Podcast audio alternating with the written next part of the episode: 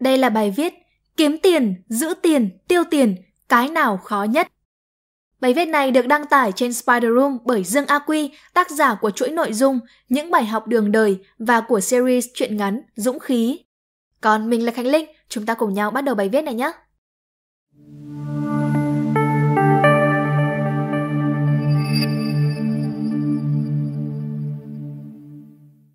Khi ấy tôi ở độ tuổi 27, đã bước vào trường đời được vài năm, đã nếm chút cay đắng của cuộc đời. Và ở vào đáy của khủng hoảng tuổi 25, câu hỏi trên đã giúp tôi có được hướng đi tốt hơn để thoát khỏi những khủng hoảng. Đây là câu chuyện của cá nhân tôi, xin kể lại cùng các bạn. Đây không phải là sự áp đặt tư duy hay bài học kinh nghiệm, nó đơn giản là một góc nhìn. Tôi có quen một người bạn, hơi đặc biệt một chút. Người bạn này hơn tôi tới gần 40 tuổi, bởi giữa chúng tôi chỉ đơn giản là gặp mặt, tâm sự, trò chuyện. Người bạn già cần một người để nói chuyện cho đỡ buồn, còn tôi thì cần một người để chia sẻ những vấn đề mình đang gặp phải trong cuộc sống. Chúng tôi thoải mái nói chuyện với nhau về đủ thứ trên đời, từ chính trị, tình yêu, tình dục, gia đình, giáo dục và câu chuyện liên quan tới tiền là một chủ đề mà tôi khó chia sẻ nhất. Bởi khi đó tôi đang thất nghiệp, ra trường được vài năm, đi làm vài chỗ nhưng tôi vẫn chưa tìm được chỗ nào ổn định. Cứ làm được vài tháng, lâu hơn thì khoảng một năm, lại nghỉ. Thật sự thì khi đó việc thất nghiệp là một áp lực rất lớn mà tôi khó có thể chia sẻ cùng ai. Không thể hiện được năng lực gì đặc biệt, không chịu nổi áp lực công việc, kiến thức và kinh nghiệm hạn chế, tôi có đủ cả. Với tôi, khi đó việc kiếm tiền là quan trọng nhất, nhưng cũng là thất bại lớn nhất tôi đang có. Kiếm tiền, giữ tiền, tiêu tiền cái nào khó nhất? Câu hỏi được bắt đầu bởi một người bạn già, gần như ngay lập tức tôi đáp, kiếm tiền khó nhất. Người bạn già mỉm cười và hỏi lại, tại sao? Cháu thấy kiếm được việc làm rất khó, đồng lương nhận được thì bèo, không đủ trang trải cuộc sống. Việc phải đối mặt với áp lực kiếm tiền khiến cháu rất căng thẳng. Xung quanh mọi người, bạn bè, cha mẹ, họ đều đang nỗ lực kiếm tiền, trong khi cháu thì đang thất nghiệp và phải ngồi đây chỉ với hơn 10.000 trong túi, chưa đủ cho bữa cơm chiều. Kiếm tiền thực sự rất khó, ai cũng vất vả với nó, gần như không có thời gian cho việc gì khác. Ồ, thật sự khó như vậy sao?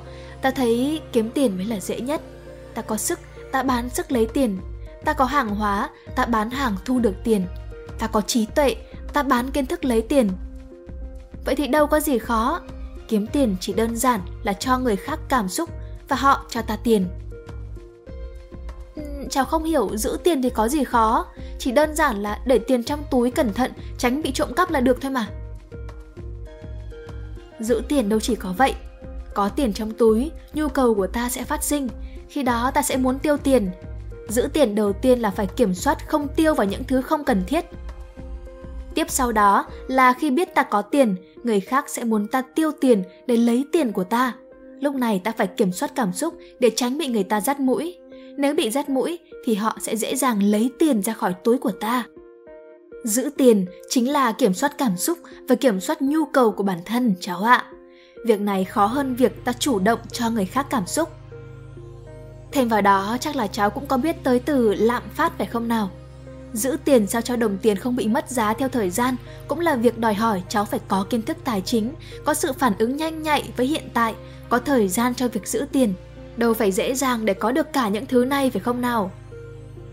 Tôi nghe mà thấy như là có ai ném cục tạ vào dạ dày mình vậy.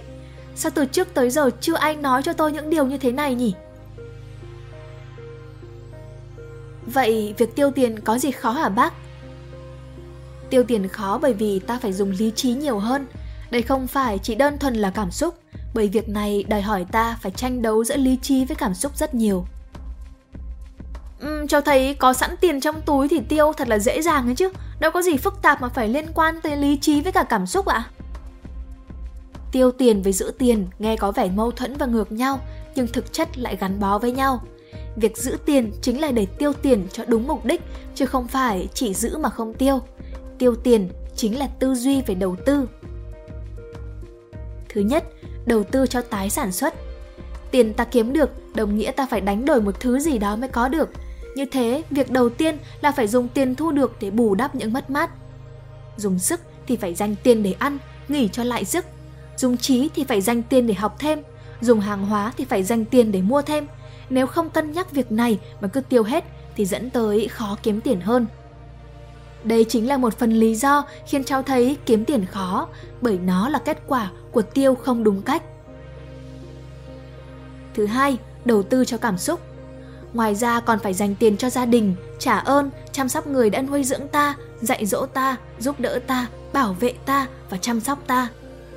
Nếu không tiêu tiền cho những nơi này, ta sẽ mất chỗ dựa như cây mất gốc, sẽ không thể vững vàng trong cuộc sống được. Việc tiêu tiền vào đây sẽ đem lại cho cháu những cảm xúc vui vẻ, hạnh phúc, bình yên và an tâm. Nếu không chăm sóc tốt, cháu sẽ luôn trong cảm xúc lo lắng bất an, cảm thấy mình là kẻ vô ơn. Khi đó kiếm thêm tiền cũng đâu có ý nghĩa. Thứ ba, đầu tư cho tương lai. Tương lai ở đây chính là con cái, cho sức khỏe của cháu trong tương lai. Đây chính là một khoản bảo hiểm cho cháu khi về già. Lúc ta ốm yếu, lúc ta không còn khả năng kiếm tiền nữa, cũng không giữ được tiền nữa, thì ta cần tới người chăm sóc, người giúp ta giữ tiền ta đang có. Thêm vào đó, cháu cũng đâu muốn con cháu mình không biết giữ tiền của cháu, không biết tiêu tiền cháu dành cho nó phải không nào? Có thể con cái cháu không tự kiếm được tiền, nhưng nó vẫn có thể sống tốt nếu biết giữ tiền và tiêu tiền đúng cách. Vậy cháu đã thấy tiêu tiền phức tạp thế nào chưa? Ai cũng có thể tiêu tiền vào một mục đích nào đó, nhưng để cân bằng những vấn đề trong cuộc sống thì phải biết cách tiêu tiền sao cho tốt. Điều này thực sự là một điều khó. Những lời tâm sự của người bạn già thật dài và khiến tôi như bước vào một thế giới khác. Những điều tôi đã định nghĩa, những điều tôi đã cân bằng từ trước tới giờ bỗng thay đổi hoàn toàn.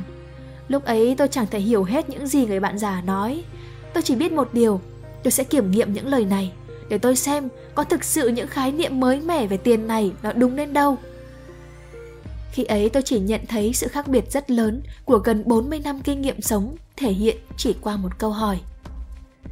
Sau buổi nói chuyện hôm ấy, tôi đã không còn nghĩ đơn giản về kiếm tiền, giữ tiền và tiêu tiền như trước nữa.